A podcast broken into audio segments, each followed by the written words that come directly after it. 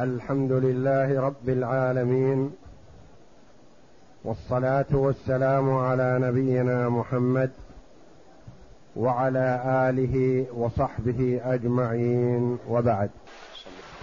بسم الله الرحمن الرحيم والصلاة والسلام على أشرف الأنبياء والمرسلين نبينا محمد وعلى آله وصحبه أجمعين.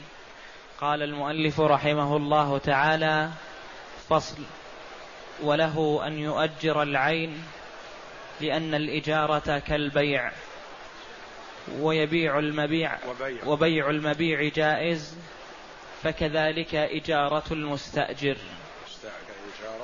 فكذلك إجارة المستأجر.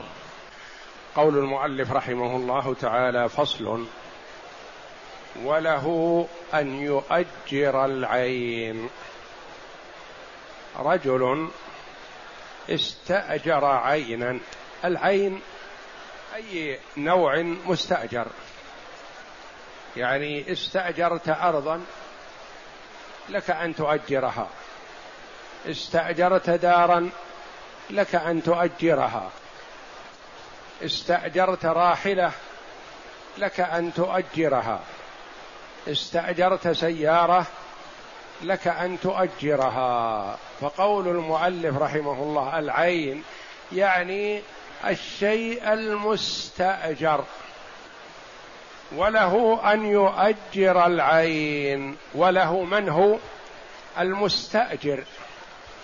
المستأجر له أن يؤجر العين. قال لأن الإجارة كالبيع. الإجارة مثل البيع إلا أن البيع بيع للعين والإجارة بيع للمنفعة بيع للانتفاع فالإجارة والبيع شيء واحد هذا بيع للعين وهذا بيع للمنفعة التي يمكن أن تستفاد من هذه العين. وبيع المبيع جائز. يعني أنت اشتريت شيئا ما أليس لك أن تبيعه؟ نعم لك أن تبيعه. فبيع المبيع جائز فكذلك إجارة المستأجر جائز. فكذلك إجارة المستأجر المستأجر اسم مفعول. يعني الشيء الذي تستأجره. أنت استأجرت دارا لسكناها. فلما سكنت فيها أياما أو أشهرا ما ناسبت لك لسبب من الأسباب. فرحلت عنها. أليس من حقك أن تؤجرها؟ بلى. تؤجرها. تؤجرها على من شئت بحيث يكون المستاجر عنك مثلك أو أقل منك ضررا. وبحيث أن يكون تأجيرك إياه هذه العين لمثل ما استأجرت أنت. فأنت استأجرت البيت للسكن ثم رحلت عنه. لك أن تؤجره لمن يسكنه. وليس لك أن تؤجره لمن يتخذه مستودعا. سكنته بسكن عائلة مثلا. فلك أن تؤجره لعائلة يسكنونه. لكن ما تؤجره لمجموعة من العمال مثلا. على أساس أنتم عائلة مثلا عشرة أنفار. أو أقل أو أكثر تؤجره لثلاثين وأربعين عامل يسكنون فيه. لا يكون ضررهم أكثر من ضررك على البي على العين. فأنت من حقك أن تؤجر ما استأجرت على من هو مثلك أو أقل منك. وعلى نفس ما استأجرت العين له. استأجرتها للسكنى تؤجرها للسكنى. استأجرت دكان للتجارة تؤجره لمثلك في التجارة وهكذا. نعم. ويجوز أن يؤجرها للمؤجر وغيره. ويجوز أن يؤجرها للمؤجر وغيره. يعني نفس الذي أجرك إياها يجوز أن تؤجره أنت. يعني مثلا استأجرت أنت دكانا من شخص على أساس أنه يسلمك إياه مثلا في خمسة عشر جمعة الثانية على نية أنه يريد أن يرحل عن هذا الدكان إلى مكان آخر أو إلى بلد آخر. فاستأجرت منه دكانه الذي هو ملكه وسلمته الأجرة لمدة سنة على أن يخليه خلال خمسة عشر يوما. ما أخلاه خلال خمسة عشر يوم. وبدا له الا يرتحل. والإجارة مضت. ما يستطيع أن يلغي الإجارة التي بينك وبينه لأن الإجارة عقد. لازم. وأنت عبارة كأنك ملكت هذا الدكان لمدة سنة. وهو عدل عن الرحيل. ماذا يفعل؟ يأتيك ويقول يا أخي أنا في الدكان الآن ويصعب علي الرحيل. فأجرني إياه. ما يأتي آت يقول كيف تؤجره بيته؟ كيف تؤجره دكانه؟ نقول نعم يجوز. أنت استأجرته وتم الاتفاق بينك وبينه على أنه له عزم في الرحيل. بعد هذا بدا له الا يرحل. فأتاك وقال يا أخي أريد استأجره منك. فتؤجره إياه. ولهذا قال ويجوز أن يؤجرها. الضمير في يؤجرها إلى العين. المستأجرة للمؤجر وغيره. يجوز أن تؤجرها لهذا الذي أجرك إياها ويجوز أن تؤجرها لغيرك كنت عازم على السكن في هذا الدكان مثلا ثم بدا لك أن لا تسكن فيه. فعرضته للإيجار فأجرته وقد استأجرته أنت. نعم. كما يجوز بيع المبيع للبائع وغيره.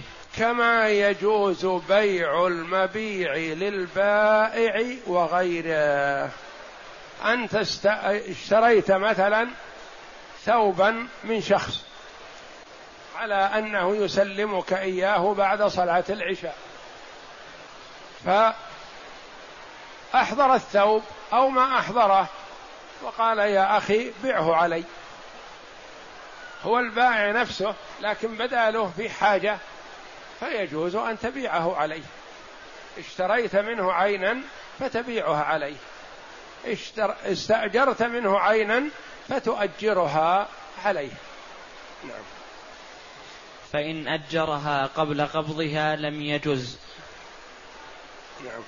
ذكره القاضي لأنها لم تدخل في ضمانه فلم تجز إجارتها. كبيع الطعام قبل قبضه ويحتمل الجواز. لأن لأن المنافع لا تصير مقبوضة بقبض العين فلم يؤثر قبض العين فيها. فإن أجرها قبل قبضها أجرها قبل قبضها هل يجوز أو لا؟ يقول القاضي أبو يعلى لا يجوز. لما يرحمك الله؟ قال لأنه لأنها ما دخلت في ضمانه. فلا يجوز أن يؤجرها حتى يقبضها ثم يؤجرها إن شاء. مثل هذه الصورة تتأتى في كثير من الأحيان. مثلا أن الإنسان يؤجر شيئا ما قبضه. يؤجر شيئا قد استأجره وما قبضه.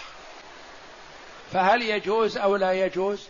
يقول القاضي أبو يعلى لا يجوز. لما يرحمك الله؟ قال لأنه لم يدخل في ضمان المستأجر الأول. فكيف يؤجر ما لم يقبضه؟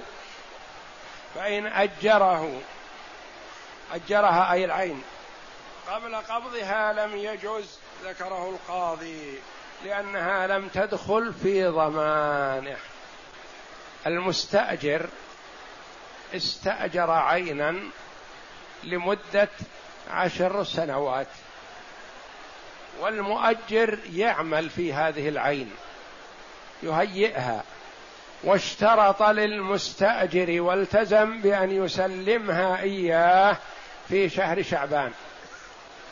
جاء شهر شعبان والعين ما جهزت. فيأتي المؤجر الأول يقول يا أخي عجزت. أريد أنجزها لك في شعبان ما نجزتها. لكن أريد أستأجرها منك. أستأجر منك هذه العين حتى تنتهي وأسلمك إياها. يقول أبو القاضي أبو يعلى رحمه الله ما يجوز لما يرحمك الله؟ قال لأن المستاجر الأول ما قبض العين. فكيف يؤجر شيئا لم يقبضه؟ لأنها لم تدخل في ضمانه فلم تجز إجارتها. المستأجر ما يصلح يؤجرها وهو لم يقبضها. كبيع الطعام قبل قبضه. أنت اشتريت منه مئة صاع من البر والتزم لك بأن يسلمك الآصع هذه غدا بعد الظهر فهل يجوز لك أن تبيع هذه الآصع من البر قبل أن تقبضها؟ لا لأن هذه تحتاج إلى قبض تحتاج إلى كيل والمكيل والموزون والمعدود نهى النبي صلى الله عليه وسلم عن بيعه قبض قبضا. قال فكما أنك لا يجوز لك أن تبيع الموزون أو المعدود أو المذروع قبل قبضه فهي لا يجوز لك أن تؤجر العين قبل قبضها. ما يصح أن تؤجرها إلا إذا قبضتها. كبيع الطعام قبل قبضه. قال ويحتمل الجواز. يحتمل جواز تأجير العين قبل أن يستلمها المستأجر الأول. مثلا استأجرت من شخص ما بيتا على أنه يسلمك إياه في خمسة عشر جماد الثانية من هذا الشهر. ما استلمته إلى الآن تأملت في البيت وجدت أنه صغير أو وجدت أنه كبير وممكن تستأجر أصغر منه بأقل وتؤجر هذا البيت. فعرضته للإيجار. هل يجوز أن تؤجره وأنت لم تستلمه على رأي القاضي أبي يعلى يقول لا ما يجوز. أن تؤجره وأنت لم تقبضه ولم تستلمه. الرأي الآخر قال يجوز لأن التأجير يختلف عن البيع في هذه الناحية في القبض وعدمه. لأن المبيع يقبض. أنت تقبضه أو لا تقبضه المكيل والموزون. لكن العين المؤجرة يقول منفعتها تؤخذ تدريجيا شيئا فشيء. ما تقبضها كاملة. فلذا قال يحتمل الجواز. يعني يجوز أن تؤجره وإن لم تقبضه. ويحتمل الجواز لأن المنافع لا تصير مقبوضة بقبض العين. المنافع المؤجرة ما تقبض. فلا تقاس هذه على المبيع. فلم يؤثر قبض العين فيها. يعني أجرتها قبل قبضها أو أجرتها بعد قبضها لا حرج. هذا الاحتمال الآخر. نعم. والناس قد يحتاجون إلى مثل هذا وما دام أنه لا ضرر فيه ولا غبن ولا جهاله فيجوز ذلك. نعم. ويحتمل أن تجوز إجارتها للمؤجر لأنها في قبضه ولا تجوز من غيره لعدم ذلك. قال ويحتمل التفصيل. هل تجوز إجارة العين المستأجرة قبل قبضها؟ قال يقول القاضي أبو يعلى لا يجوز. ويحتمل الجواز. ويحتمل احتمال آخر التفصيل. إن أجرتها على من استأجرتها منه جاز لأنها في قبضته. فأنت أجرته شيئا هو قد قبضه. وإن أجرتها لغير من هي في قبضته فلا يجوز. أجرتها لمن هي في قبضته؟ يجوز. يعني استأجرت البيت من الرجل. ثم بدالك أن تؤجره عليه يجوز. بدالك أن تؤجره على غيره نقول لا يجوز لأنك ما قبضته. هذا فيه ثلاثة أقوال. القول الأول قول أبي يعلى يقول لا يجوز أن تؤجره قبل أن تقبضه. القول الثاني يجوز أن تؤجره قبل أن تقبضه. القول الثالث التفصيل. إن أجرته على من أجرك إياه جاز لأنه في قبضته. وإن أجرته على غير من أجرك إياه فلا يجوز لأنك لم تقبضه بعد. نعم. وتجوز إجارتها بمثل الأجرة وزيادة. وتجوز إجارتها بمثل الأجرة وزيادة. أنت استأجرت بمئة ريال. تؤجره باقي مدتك بمئة وخمسين. يجوز. تؤجره بأقل يجوز لأنه ملكك. أنت استأجرت مثلا هذا البيت أو هذا الدكان في مكة من واحد محرم إلى ثلاثين ذي الحجة بمئة ريال. سكنت فيه محرم وصفر ربيع أول وربيع الثاني إلى شعبان وأنت ساكن فيه. ثم عرضته للإيجار. أجار موسمي. أنت مستأجر بمئة. أتاك من يطلبه بمئة وخمسين بقية مدتك لأنه يريده لرمضان إلى الحج. فلك ذلك ولا حرج لأنك تؤجر بقية مدتك أو تؤجر مدتك كلها بما يقسم الله لك. فلا حرج أن تؤجر بالزيادة أو تؤجر بالنقص أو تؤجر بالمثل ويحتمل شيء آخر. نعم. كالبيع برأس المال وزيادة. وعنه تجوز إن أج...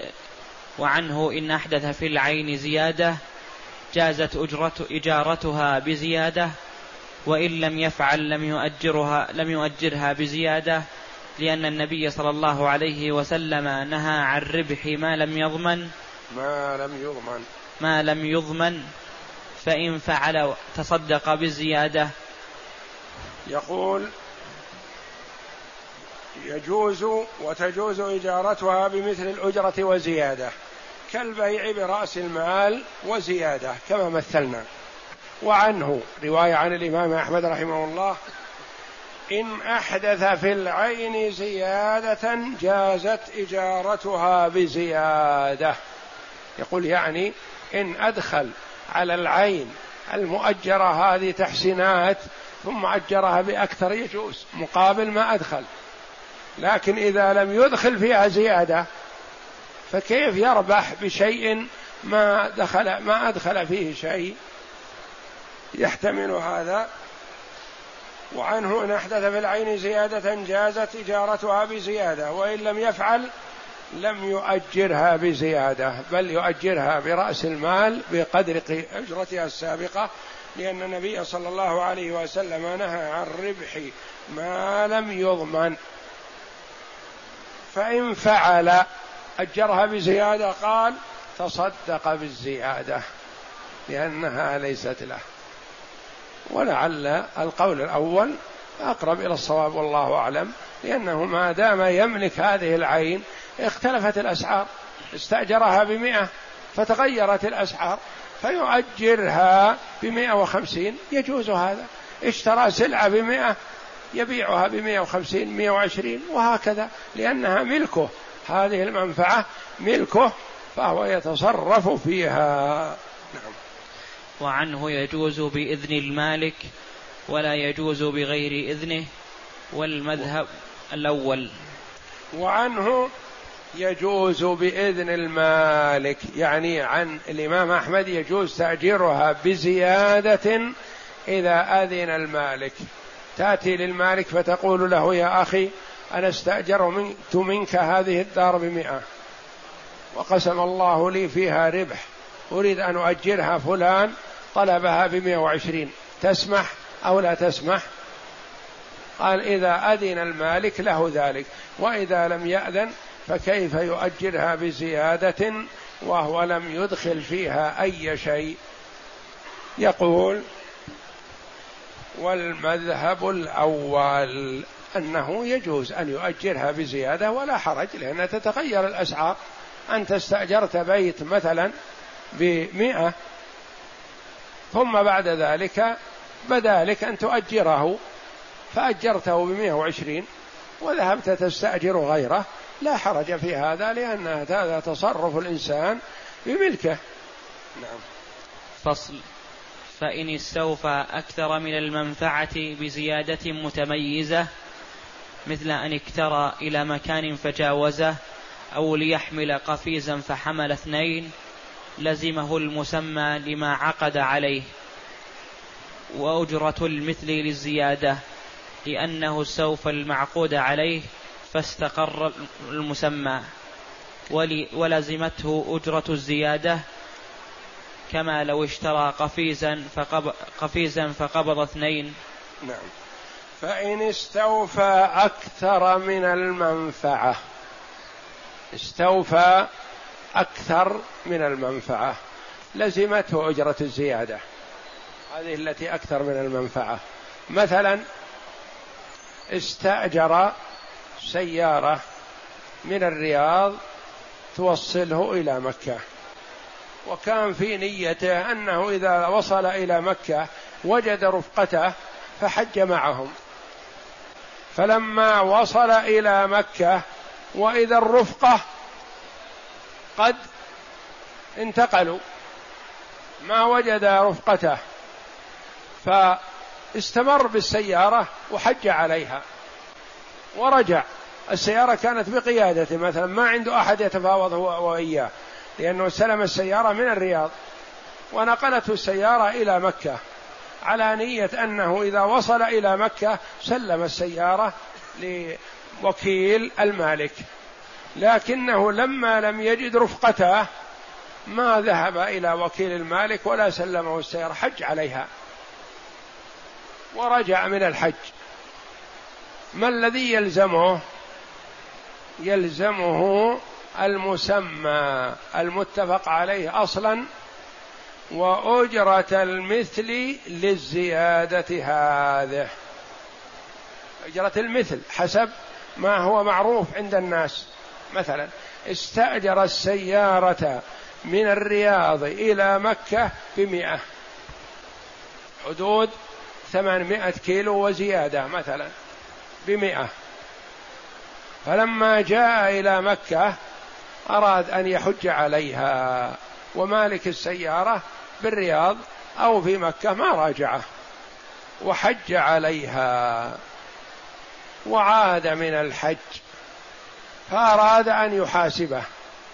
هو قل حج ما يمكن يكذب عليه أو يبخس شيئا من حقه لا يقول أريد حقه كامل كبله نقول ما كان من الرياض إلى مكة حسب ما اتفقتم. قد يقول المستأجر نعم ما دام كذا فاحسبوا من مكة إلى عرفة كم كيلو؟ عشرين كيلو مثلا. يقول انسبوها إلى أجرة الرياض من الرياض إلى مكة مئة ريال. انسبوها إلى نفس المسافة. كم يكون حقها؟ يكون حقها خمسة ريال أو ثلاثة ريال نقول لا ما يسوغ هذا. لم تستأجر أنت بالكيلو وإنما استأجرت من مكة من الرياض إلى مكة وصلتك إلى مكة. أخذت زيادة من مكة إلى عرفات إلى مزدلفة إلى منى إلى مكة. هذه زيادة. احسبها بسعر الكيلو من الرياض إلى مكة؟ لا. ينظر أجرة المثل. نأتي إلى مؤجر السيارات. نقول تؤجرون السيارة من يوم التروية إلى يوم ثلاثة عشر من ذي الحجة عند النزول من منى. كم أجرة المثل؟ قالوا نؤجرها بثلاثمائة ريال. يقول المستأجر يا سبحان الله أنا مستأجر السيارة من الرياض إلى مكة بمئة. وتحسبون علي أجرة من مكة إلى عرفات إلى مكة بثلاثمائة ريال. نقول نعم. له أجرة المثل. ليس له لا فليس له المسافة أو الكيلوات أو سعر الكيلو. لا. هذا لو أخذت السيارة مثلا بسعر الكيلو واتفقتم على أن صفرتم الكيلو وأن كل كيلو بكذا حتى تسلمها. هذا نعم يمكن تحسب مسافة هذه بالكيلو لكن ما دام أنك استأجرت إلى مكة ومن مكة إلى عرفات ما حصل فيه اتفاق. فللصاحب السيارة أجرة المثل. كيف يستدل على أجرة المثل يسأل أهل الصنف؟ نسأل أهل الصنف. وهذا معنى قول المؤلف رحمه الله فإن استوفى أكثر من المنفعة بزيادة متميزة مثل أن اكترى إلى مكان فجاوزه أو ليحمل قفيزا فحمل اثنين. يعني مثله لو زاد في الحمولة مثلا. قال هذه السيارة أنا أستأجرها أحمل فيها خمسة طن. فحمل فيها عشرة طن. فله أجرة الزائد هذا. لزمه المسمى يعني الأجرة التي اتفق عليها. وأجرة المثل للزيادة. يرجع فيها إلى أهل الصنف.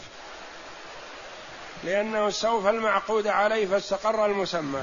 ولزمته أجرة الزيادة كما لو اشترى قفيزا فقبض اثنين مثل المبيع. أنت اشتريت منه ثوب اشتريت منه قفيز اشتريت منه قدر اشتريت منه أي نوع ما فأعطاك إياه مغلف. فلما وصلت إلى البيت فتحت الغلاف هذا فوجدت الثوب الذي أخذته ثوبين. وجدت القدر الذي أخذته قدرين. وجدت القفيز الذي أخذته قفيزين. هل يحل لك؟ لا. عليك أن تدفع قيمة النوع الثاني الثوب الثاني القدر الثاني وهكذا. نعم. وإن كانت الزيادة لا تتميز كرجل اكترى أرضا ليزرع حنطة فزرع دخنا. فكذلك قال أحمد ينظر ما يدخل على الأرض من النقصان ما بين الحنطة والشعير فيعطي رب الأرض. فأوجب المسمى وزيادة. وإن كانت الزيادة لا تتميز. في زيادة تتميز. استأجر من الرياض إلى مكة ثم استعملها إلى عرفات إلى منى إلى مكة. هذه زيادة متميزة ينظر كم أجرتها لا إشكال. لكن أحيانا تكون الزيادة هذه التي استفادها المستأجر غير متميزة غير متميزة. ما الحكم؟ ينظر. ما هو الضرر الحاصل بين المنفعة المستأجرة والمنفعة المحصلة؟ فيدفعه المستأجر. مثلا يقول مثل استأجرها لزراعة حنطة. اتفقوا وأبرموا العقد على أنه استأجر هذه الأرض ليزرعها بر حنطة. وكتبوا العقد. فلما عزم على الزراعة قيل له أو فكر في نفسه قال الحنطة كثيرة في الأسواق وربحها قليل والدخن ما يوجد في الأسواق. وإذا يسر الله وزرعت بدل الحنطة دخن فإنه سيكون فيه ربح كثير لأن الدخن ما يوجد في الأسواق بكثرة. والناس لهم رغبة فيه فعدل وزرع دخن واستفاد وجاء ليستحل من صاحب الأرض. قال له يا أخي أنا استأجرت منك على أني أزرعها حنطة. واعلم أنني ما زرعتها حنطة وإنما زرعتها دخل ومن المعلوم عند أهل الصنف أن زراعة الدخن تؤثر على الأرض مثلا أكثر من زراعة الحنطة. لأن بعض المزروعات تزرعها في هذا الموسم وتزرعها في الموسم الثاني ولا إشكال لأن الزراعة ما تؤثر عليها. وبعض أنواع المزروعات إذا زرعتها في هذا الموسم ما يصلح أن تزرعها في الموسم الآخر الذي يليه وإنما تتركها بياض. لمدة سنة أو أكثر ثم تزرعها بعد ذلك. فمثلا إذا زرعتها حنطة ممكن أن تزرعها في السنة الثانية كذلك. إذا زرعتها دخن والدخن يؤثر على الأرض فما يمكن أن تزرعها فيها في السنة التي تليها لازم أن تعطلها. فجاء الرجل ليبري ذمته قال يا أخي أنا استأجرت منك الأرض لأزرعها. حنطة. فبعد ذلك بدا لي ألا أزرعها حنطة. زرعتها دخن. زرعتها بامية. زرعتها كذا. زرعتها كذا. أتسمح لي؟ قال لا حرج لا بأس عليك لكن أريد الفرق يا أخي. أريد الفرق. من يحدد الفرق هذا؟